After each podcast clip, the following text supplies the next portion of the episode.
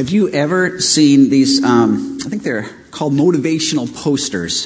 They've got the nice black frame, and then there's a picture inside of some scenic, uh, beautiful landscape or some great human achievement. And then underneath that, there's, there's a single word that's supposed to define it with a little pithy stain. You know what I'm talking about? It's like, like the picture might be a great ocean.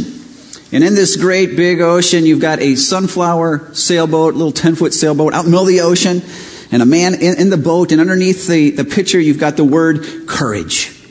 And then the pithy statement says something like, and, and you will never discover new shores or new, new, you will never discover new worlds unless you're willing to lose sight of the shore, that kind of thing. And you see it, you go, oh yeah, I need courage. That, that's right. Uh, but somehow in the back of your mind, there's this little voice that says, you know what? One halfway decent ocean wave and that sunflower sunk, you know, and this man on there is going to be shark bait by the end of the night. You know, I don't, I don't know. Those, those are nice, inspiring things, but they're not always all that realistic. I've got some uh, realistic motivational, maybe demotivational posters that I'll look at. I think they accurate, accurately reveal life a little bit better. Defeat. For every winner, there are dozens of losers. Odds are you're one of them. Yeah, there you go. Stupidity. Quitters never win, winners never quit, but those who never win and never quit are idiots. Okay, yeah. Failure. When your best just isn't good enough. Futility. You'll always miss 100% of the shots you don't take, and statistically speaking, 99% of the shots you do. Okay, there's some realism, alright? don't you love this? It's the way I ski. Inaptitude. If you can't learn to do something well, learn to enjoy doing it poorly. Okay? Losing. If at first you don't succeed, failure may be your style. Okay, yeah, yeah, yeah. Mediocrity.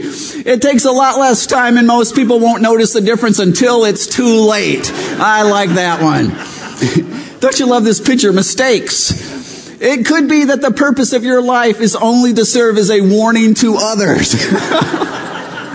Pessimism. Every dark cloud has a silver lining, but lightning kills hundreds of people each year who are trying to find it. That's the reality. Procrastination. Hard work often pays off after time, but laziness always pays off now. and agony.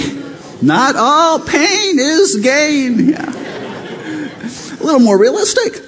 And we can laugh. Uh, but when our lives are in that mode and we begin to feel like our lives are futile, or we see our failure or defeat and we realize we've given it the best we could and we still failed, it wasn't good enough, and we begin to think that our life is nothing more than to serve as a warning to other people, it's not so funny anymore.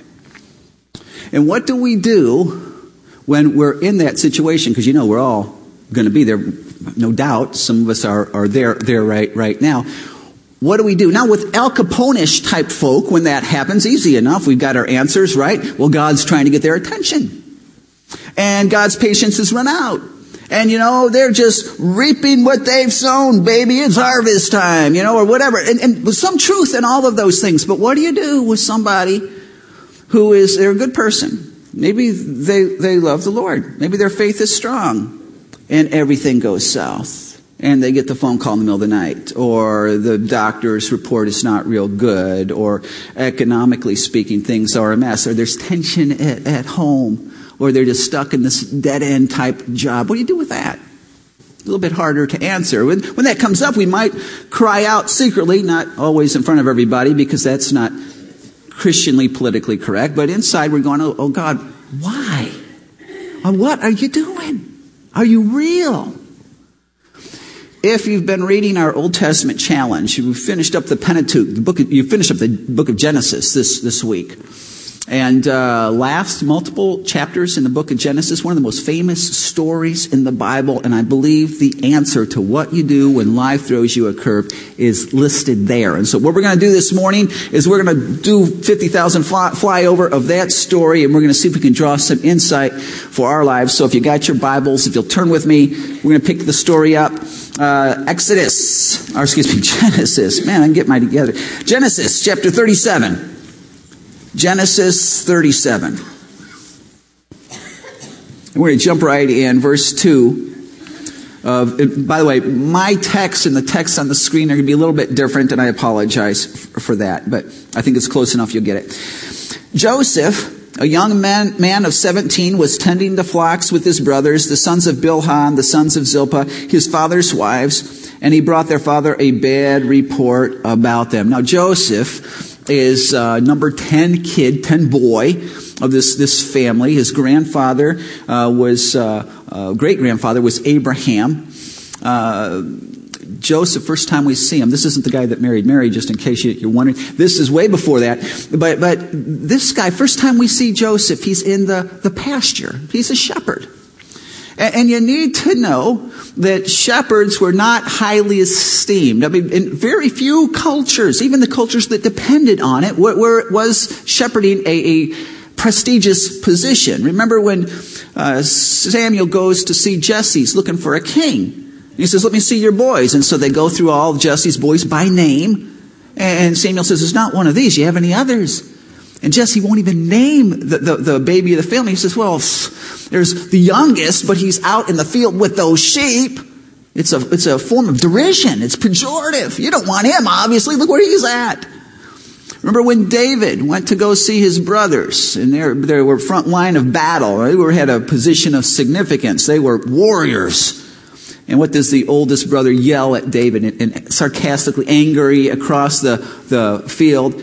Says, Go back home to those few sheep that you're supposed to be watching. That was like the, the greatest slam that he could get. And remember the birth of Jesus. When the, when the authors of the Bible want you and I to know that Jesus came for all men, so they show us both extremes. You get the Magi coming, who are the wisest of wise. These guys wrote the philosophy books. These were the, the most educated royal blood. They come and they bow down to Jesus. And then to get to, to as far as you can possibly get away from the Magi, you've got the shepherds.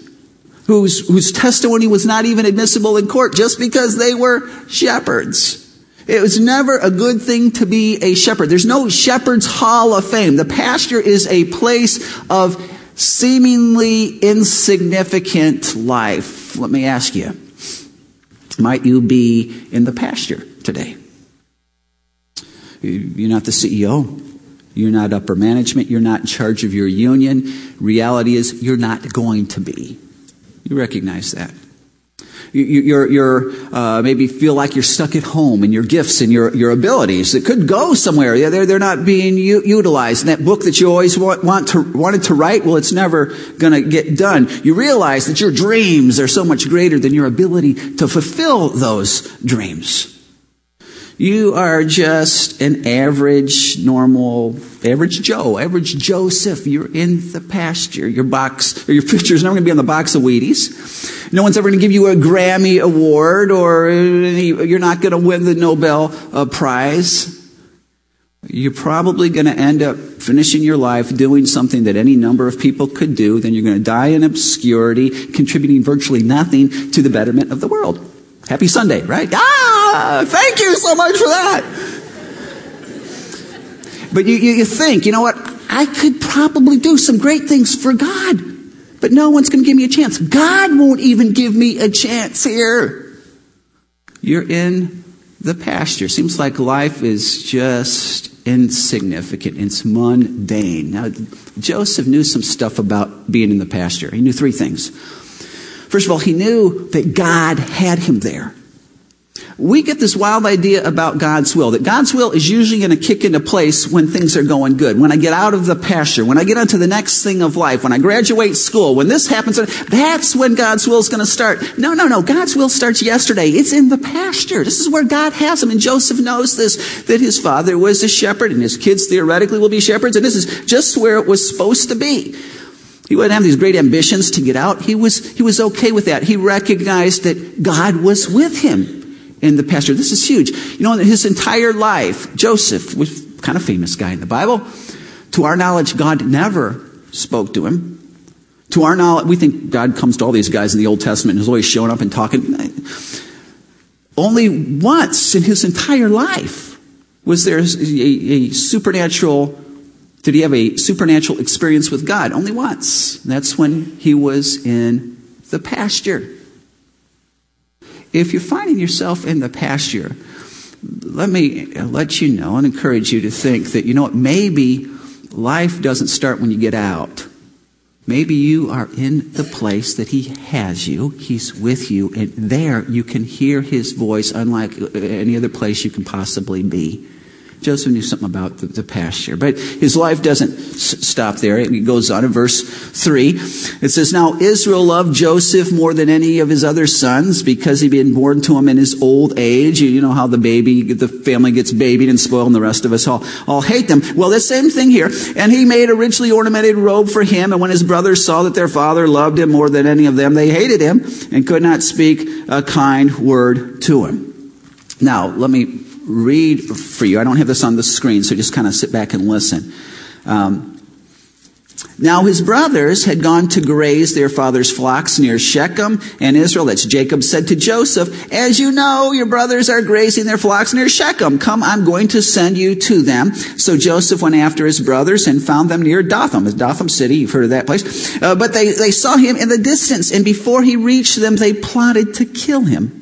Here comes that dreamer, they said to each other. Come now, let's kill him and throw him into one of these cisterns and say that a ferocious animal has devoured him. Then we'll see what comes of his dreams. Verse 23. So when Joseph came to his brothers, they stripped him of his robe, his richly ornamented robe he was wearing.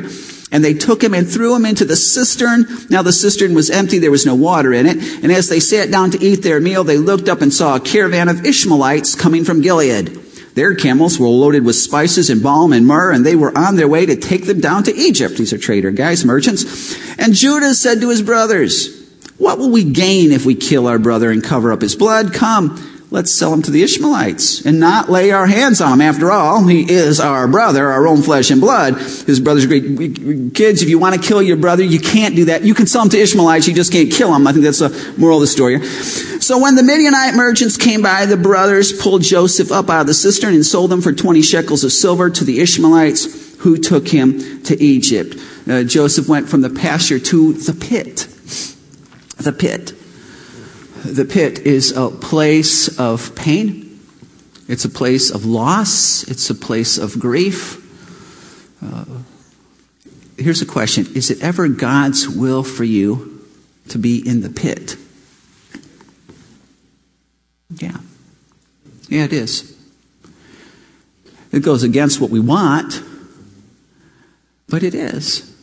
So you, you, you ask, well, why?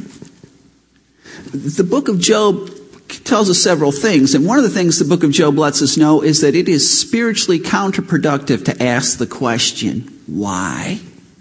Why has it put me in, in the pit right now? I don't know. I don't know if we're looking for, for wise answers on that and not always sure. Oh, but I know this that sometimes being in the pit, and I, I believe this biblically and personal experience, it's in the pit. The only place you can look when you're in the pit is up.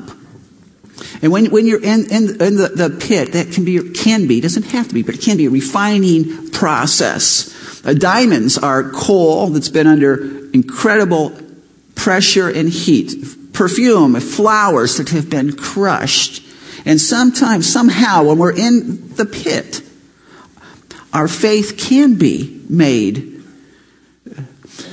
to shine like it never could if we weren't there. I mean, look at the Apostle Paul, 2 Corinthians 12. Paul says, Therefore, in order to keep me from becoming conceited, I was giving a thorn in, in my flesh. We really don't know what that, that was. It, calls it a messenger of Satan to torment me. Some think it was his, his eyesight issues, but we really don't know. Three times I pleaded with the Lord to take it away from me. But he said to me, My grace is sufficient for you, for my power is made perfect in weakness. Therefore, I'll boast all the more gladly about my weakness, so that Christ's power may rest on me.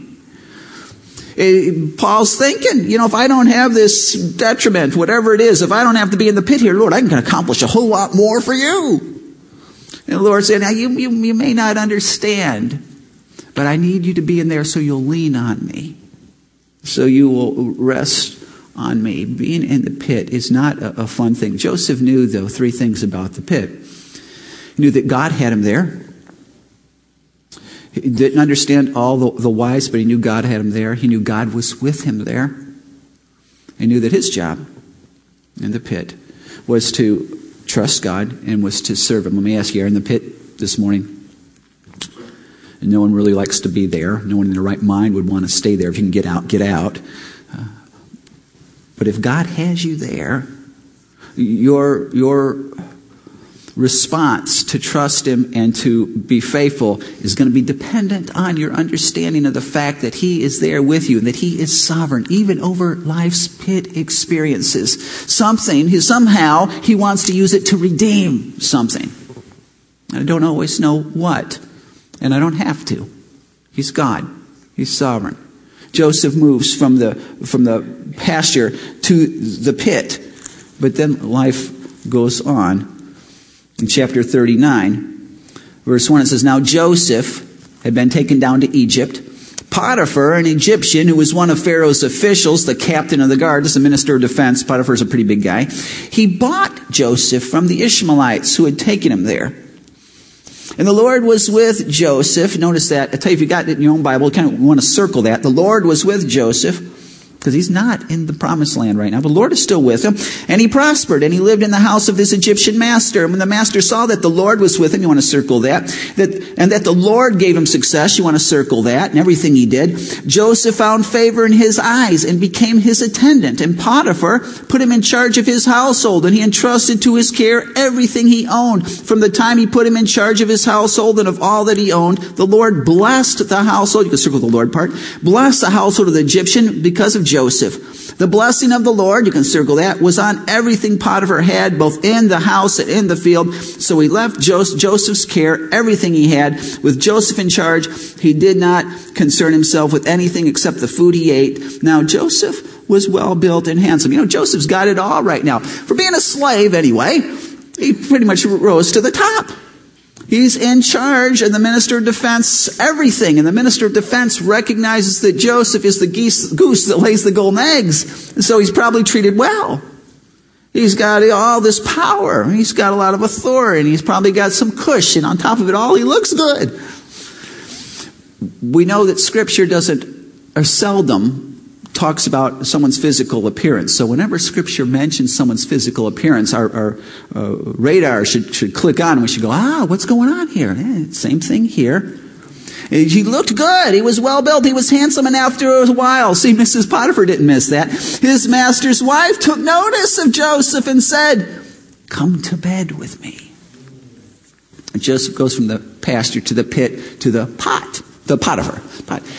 The pot the pot, I'm working on an outline here. The pot is though the place of, of temptation. Now, now, be with me because this is kind of uh, theologically, you know, this could shake you a little bit.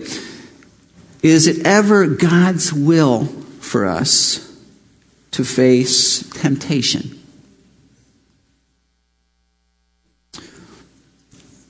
Yeah. Looking through Scripture, yeah, it is. Yeah, it is. If you think about it this way, in the face of temptation, in the pot, you don't have any, there's never a greater opportunity that you have to tell the Lord that you love Him. Now, we are, are always, hear me, hear me, don't go say, okay, great, I'm going to go get in that, that face of that temptation. No, no, we're always supposed to flee from temptation, always. Proverbs 7, if you walk into the arms of temptation, you're a fool. You avoid it. Jesus said, pluck out your eye, cut off your hand. If that's what it takes, you avoid temptation, but you know as well as I do, sometimes it sneaks up on you. Sometimes it pushes you into a corner. What do you do with it at that point? At that point, what temptation does is it takes your professed love for Christ and it puts it into the ring with your flesh and you got to know that there's going to be a battle, and one of them is going to walk out victorious. It's when that happens. When the heat starts to rise, you know, and when, when, when, you start to get sweaty, when the, the thirst starts to build up and you just feel like you gotta this has got to be quenched. If we would just stop and, and just listen, you might hear Jesus say, Do you love me? Because you're going to answer that question. You won't answer it with words. It's easy to answer that with words in church and Sunday school, isn't it? Oh, yeah, I love Jesus. But there is where the answer means something because you're going to answer it with actions. And, if you and I Temptation throws our, our love for Christ into the, the ring with, with temptation, with our flesh. If we come out victorious, you know what happens to our flesh? Our dies a little bit. It, it, weakens. You know, what, you know what happens to our, our faith? It gets a little bit stronger. It gets purified. I wish, I wish so much that sanctification could come without these things. But it's these things that God uses to grow us. And so if in fact you are in the pot right now, if you can get out, get out, avoid all temptation, avoid it, avoid it, flee. But if you, if you're, you're, you're stuck in some way, you gotta know that, that Joseph knew about the pot. First of all, God had him there. He, Joseph didn't choose this on his own. God brought him here. Uh, God was with him here. Remember all that. God is with you. God is with God. Lord is with you. Lord is with him. And he knows that his job, even in the face of the, the pot, is to uh, be faithful and to trust God. Now think about Mrs. Potiphar for a second. Uh, Mrs. Potiphar. Now, it was a little bit of conjecture going on. I got that. But according to Mr. Potiphar's status and position in the empire, it would have been relatively important for him to have Mrs. Potiphar be a looker. She didn't look nice. Because of their status in the society, as well as because of their economic standing, no doubt Mrs. Potiphar was always dressed in the nicest stuff, the most fashionable fashions. Her hair was done always perfectly, her makeup, her sandals. She was probably looking fine. Picture, picture Joseph. Joseph, red-blooded uh, Jewish boy, didn't want this, never chose this for himself. This is God's fault that he's here. He doesn't have a Meshach, Shadrach, and Abednego to hold him accountable to say, hey man, what are you doing? Think about this. Where are you going? He's by himself. Nobody will really know. It's, it's the pot. If you and I end up in the pot, in the face of, of temptation, we need to know. Even in that, some degree, in God's sovereignty, He wants to use that to grow us. He is with us. And your job and my job is to respond with trust in Him. We need to be faithful with that. Joseph was in, in the pot, but he doesn't stay in the pot, does he? He, he? he changes locations because verse 13, when she saw that he had left his cloak in her hand, but the last time he lost his jacket to some folk, bad things happened, right? Well, it's ready to happen again. Uh, and had run out of the house, she called, what, let me back up a little bit because we don't want to miss what Joseph's response was. But he refused. I'm sorry, I missed this part. Key part here. But he refused. With me in charge, he told her. My master does not concern himself with anything in the house. Everything he owns has, he has entrusted to my care. No one is greater in this house than I am. My master has withheld nothing from me except you, because you're his wife. How then could I do such a wicked thing and sin against God? And though she spoke to Joseph day after day, he refused to go to bed with her or even to be with her. Uh, she turned on the charm. She was seeking to allure him. She was seeking to seduce him, and she did everything she knew he realized, get out of there if I can. But one day he went into the house to attend to his duties and none of the household servants was inside. She caught him by his cloak and she said, come to bed with me. But he left his cloak in her hand and ran out of the house.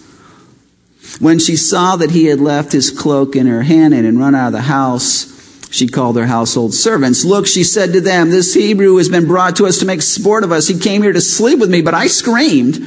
And when he heard my scream for help, he left his cloak beside me and ran out of the house. She kept his cloak beside him until his master came home. Then she told him the story. That Hebrew slave you brought us came to me to make sport of me, but as soon as I screamed for help, he left his cloak beside me and ran out of the house. When his master heard the story, his wife told him, saying, This is how your slave treated me. He burned with anger. Of course he would. Joseph's master took him and put him in prison, the place where the king's prisoners were confined. Joseph was thrown into the royal dungeon because of the high ranking status of Potiphar. He was thrown into the royal dungeon, same place that Pharaoh's enemies would be thrown. Very, very, very crucial. It's going to come back in a second. But while Joseph was there in prison, the Lord was with him, you can circle that, and showed him, the Lord showed him kindness. and granted him favor in the eyes of the prison warden, so that the warden put Joseph in charge of all that he held in prison, and he was made responsible for all that was done there, and the warden paid no attention to anything under Joseph's care, because the Lord, circle that, was with Joseph, and gave him success whatever he did. Joseph went from the pasture to the pit to the pot to the prison. I think about poor Joseph he was doing everything right here. I'm right, right? He was doing everything right. He was trying, you'd think. I mean, his, his, his love for the Lord and his flesh were thrown into the ring and they boxed and his love for the Lord came out victorious. You'd think God would help this guy out, but he's thrown in prison. And on top of that, his reputation is gone. I mean, from now on, everybody in Potiphar's household is going to be thinking, oh, yeah, Joseph. he fooled us all. He had this nice religious schoolboy type of thing. We know he was just some twisted sex pervert. We know what's going on in his heart and mind. The prison is the place of injustice. Have you been or are you in uh, the prison? I've got some people that I know of. I'm sure you know folk who'll be carrying around scars for the rest of their life. No fault of their own some evil on the outside uh, reached in and marked them in such a way that that's just going to be part of their story from this point on. Have you ever been there? Maybe not even to that extent. Maybe uh, someone would judge your motives. You know, the, the wild I love this, this, this psychology here because if uh, you love somebody, you always attribute good things to their motives, don't you? Love believes all things, hopes some things. Yeah, yeah, you, attribute good things to their motives. Well, they really didn't mean that. Yeah, we, we, even if they did, you attribute good things to their motives. But if you don't love somebody, what do you attribute to the motives? It's always evil. I'm sure they were thinking, oh, rah, rah, rah. this is an easy way to tell if we really love somebody or not. And maybe someone has gossiped about you. I wish so much this didn't happen. But folk, think they know A and B, and they put them together and they come up with their answer. And of course, they're going to tell everybody this is a fact, and maybe they've been gossiped about. You're the victim. You have this was not. You're not perfect, but you know what? On this one, you didn't do it. But they, your word is all out. Your reputation is destroyed. This is where Joseph was. Joseph knew a thing or two about about the prison, but he he knew that God had him there God was with him. He knew that God was with him there. His presence wasn't gone. Sometimes in the prison, um, we don't uh, hear his voice, but his presence is there all the same. And Joseph knew while in the prison that he needed to trust God and he needed to be faithful. If you were to follow this, uh, because he's in the royal dungeon, a couple of Pharaoh's servants get Pharaoh ticked off. He throws them in there. He throws in his baker and he throws in the butler. Well, Joseph, because he's in charge, we don't know how long he's been in there to earn this right with the warden. I don't, I don't know. But he's in charge and he comes across these two guys and they hadn't had a good night's sleep and he says, what's the problem? And they say, we each had dreams and we don't know what they mean. It's not a normal dream. There's something wild about this dream. And so Joseph says, well, tell it to me. And so the butler says, well, I was dreaming and there was this vine and they had three branches on it and I took grapes off the branches and squeezed them into Pharaoh's cup and gave Pharaoh the cup. What does this mean? And Joseph said, oh, well, what it means is this, the three branches are three days. In three days, you are going to be restored. Pharaoh's going to lift your head up. You're going to go back in. You're going back to work, buddy. He says, oh, this is good. And so the baker hears this story and says, well, I had a dream too. On my head were three baskets, and that top basket was filled with pastries and bread, and a bunch of birds came and started eating. I don't know what this means. And Joseph says, Well, this is what this means. The three baskets, three days. And you need to know that Pharaoh's going to lift your head up too, but he's going to lift it off your body. You are done. Sorry about that. You know, it stinks to be you, but you're going to be executed. That's the, and that's what happens. And then as the butler is leaving the jail, Joseph grabs him, if you read this, fascinating, and says, would you remember me when you get out of this place? Because I didn't do any, who wants to live in the prison? Joseph didn't want to live, no one does. He says, would you just remember me? I know God is with me here, but boy, if I can get out of this, I want to. Butler leaves, doesn't say anything. Doesn't say a word. Then two years later, Pharaoh has this dream. And in Pharaoh's dream, he's got these three or seven big cows, and they're healthy and they're strong, and, they're, and they come in, they're marching through, and wow, but then behind, right behind them are seven scrawny, weak, ugly cows, and they come, they eat up the, the other cows. They're not supposed to be carnivores. What's going on? And then he sees that there's corn. He's got this corn stalk and seven ears of corn, and they're healthy, and they could like feed the whole village, and they're wonderful, but then these scrawny corn comes up, and, and this corn eats the other corn. Strange dream. What's this corn eating corn? Doesn't understand it, so he calls all of his magicians and enchanters and astrologer guys, and he says, here's my dream. What's it mean? And they're all going, I don't know. What's it? And the butler's watching all this transpire. And when everyone strikes out, he goes to Pharaoh and says, You got a guy down in your dungeon. Two, two years ago, I had this dream and Brian Baker, and things happened just the way he said. And so, chapter 41, verse 14, Pharaoh sent for Joseph, and he was quickly brought from the dungeon. When he had shaved and changed his clothes, he came before Pharaoh, and Pharaoh said to Joseph, I had a dream and no one can interpret it, but I have heard it said that when you hear a dream, you can interpret it. I can't do it, Joseph replied to Pharaoh, but God will give Pharaoh the answer.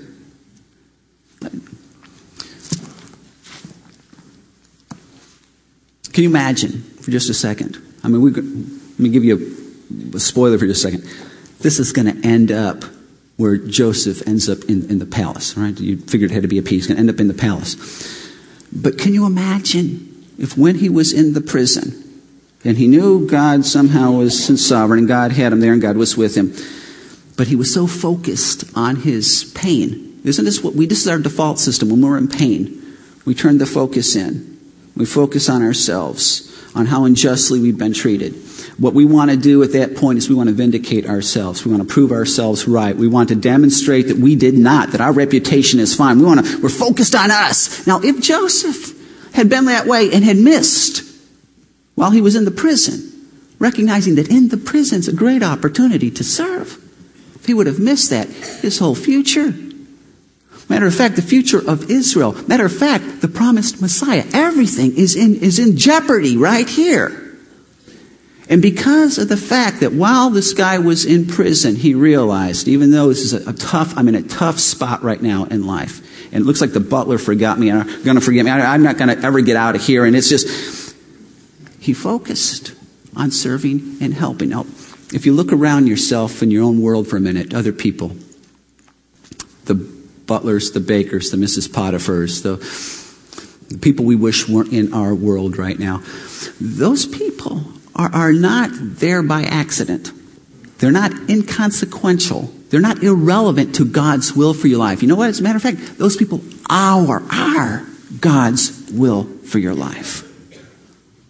They are God's will for your life. And the way you treat them, wouldn't it be well if they were all a test?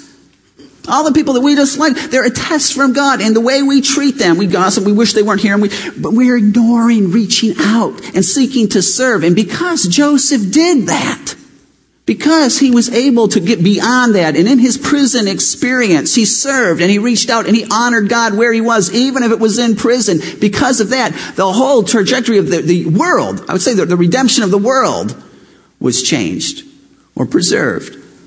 Uh, amazing, amazing stuff. What we need to know when we're in prison is that God is sovereign. God has us there. He's with us. And then we've got to decide what we're going to do with that. Are we going to focus on ourselves or not? Look, look, look at Job, Job 23. We have that. Job 23.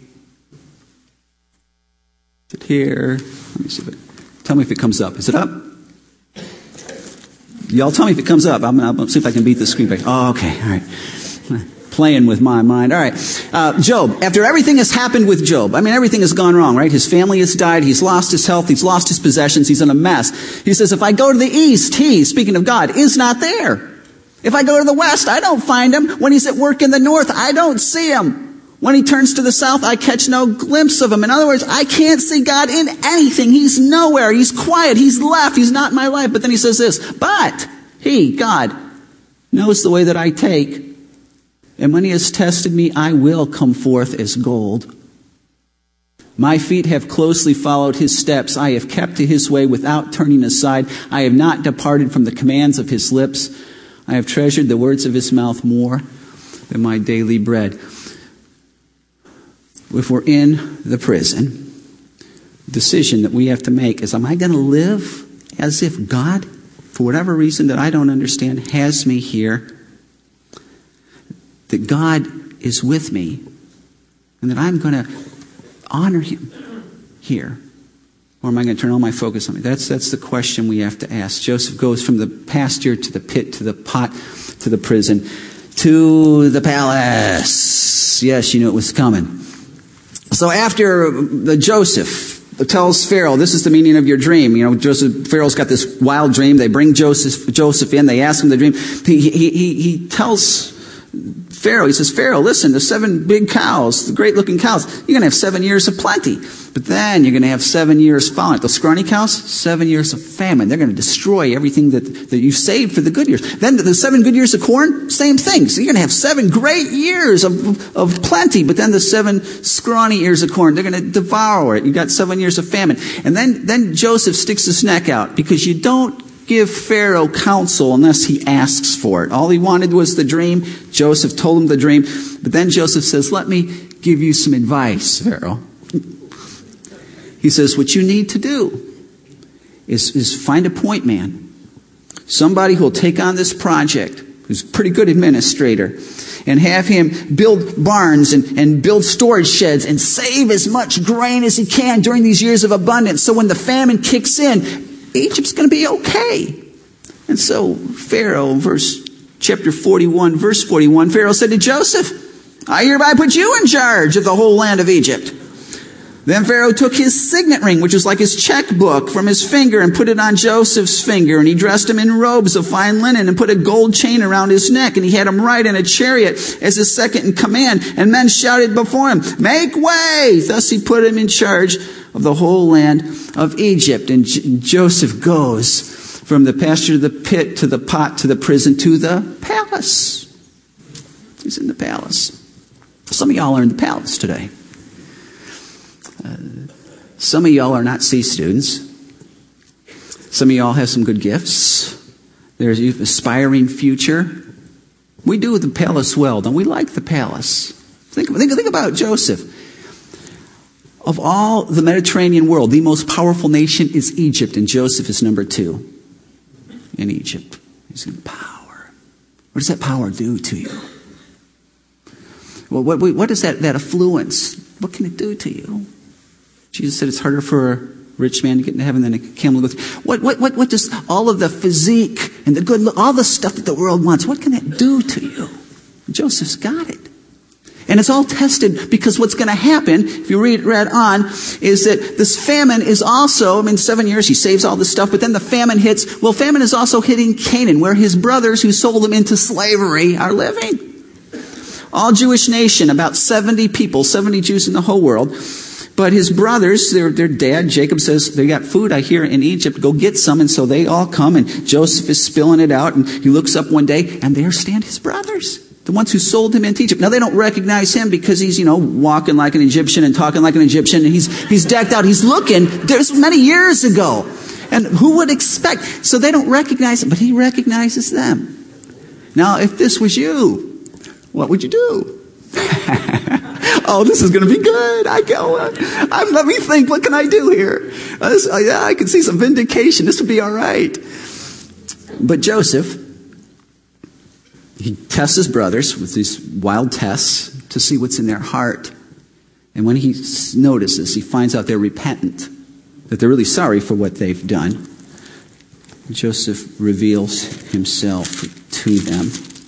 Uh, chapter 45, verse 4, it says, Then Joseph said to his brothers, Come close to me. When they had done so, he said, I'm your brother Joseph the one you sold into Egypt. I can imagine they're getting a little bit nervous right here. And maybe that's why he says, and now do not be distressed. I think they probably were. Oh no, we're dead. And do not be angry with yourselves for selling me here because, because look at this. It was to save lives that God sent me ahead of you. For two years now, there's been famine in the land, and for the next five years, there will not be plowing and reaping. But God sent me ahead of you to preserve for you a remnant on earth and to save your lives by a great deliverance. So then, it was not you who sent me here, but God. He made me father to Pharaoh and Lord of his entire household. And chapter 50 is going to repeat this. Let me just mention this to you. This, this is wild. Verses 19 and 20 of chapter 50. Joseph said to them, Do not be afraid. Am I in the place of God? You intended to harm me. I know that. But God intended it for good to accomplish what is now being done, the saving of many lives. If you think back for a second, if Joseph had not been thrown in the pit, he would not have been sold to Potiphar. If he had not been sold to Potiphar, uh, he wouldn't have been framed by Mrs. Potiphar. He wasn't framed by Mrs. Potiphar. He would not have ended up in the royal dungeon. Very important place for him to be because if he wasn't in the royal dungeon, he wouldn't have came across the butler and the baker, Pharaoh's guys. And if he hadn't come across them, then I doubt the butler would have been able to tell Pharaoh about it. And if he wouldn't have been able to be brought into Pharaoh's throne room and, and give him the dream, he would have never have risen to this prominence. And, and did you see what he says here? He says, I'm in the palace, but I know you didn't put me here. And I'm not here because I'm so great. God put me here. If you are in the palace today, you need to know God put you there, and He did not put you there for your own comfort and for your own ambition and for your own reaching your own agenda and fulfilling your own bucket list. He put you there for the saving of many lives. Because the famine, if in fact Joseph had not been able to save the food, all of Israel, 70 people strong, would have died in starvation, dying with them the hope of the Messiah. So God used Joseph in all of those things that he went through. We got to know this is so encouraging for me because nothing we go through is wasted. Nothing we go through is useless. Nothing we go through is empty. It is God working out His plan. Do we understand it all? No, I don't understand. I wish maybe I did. Maybe it's just too big for me. But I need to know that God does have a plan. He's sovereign. And I do need to know He's with me. He's always, always with me. And I do need to know that in all those situations, my, my job, your job, is to trust and it's to be faithful in every situation.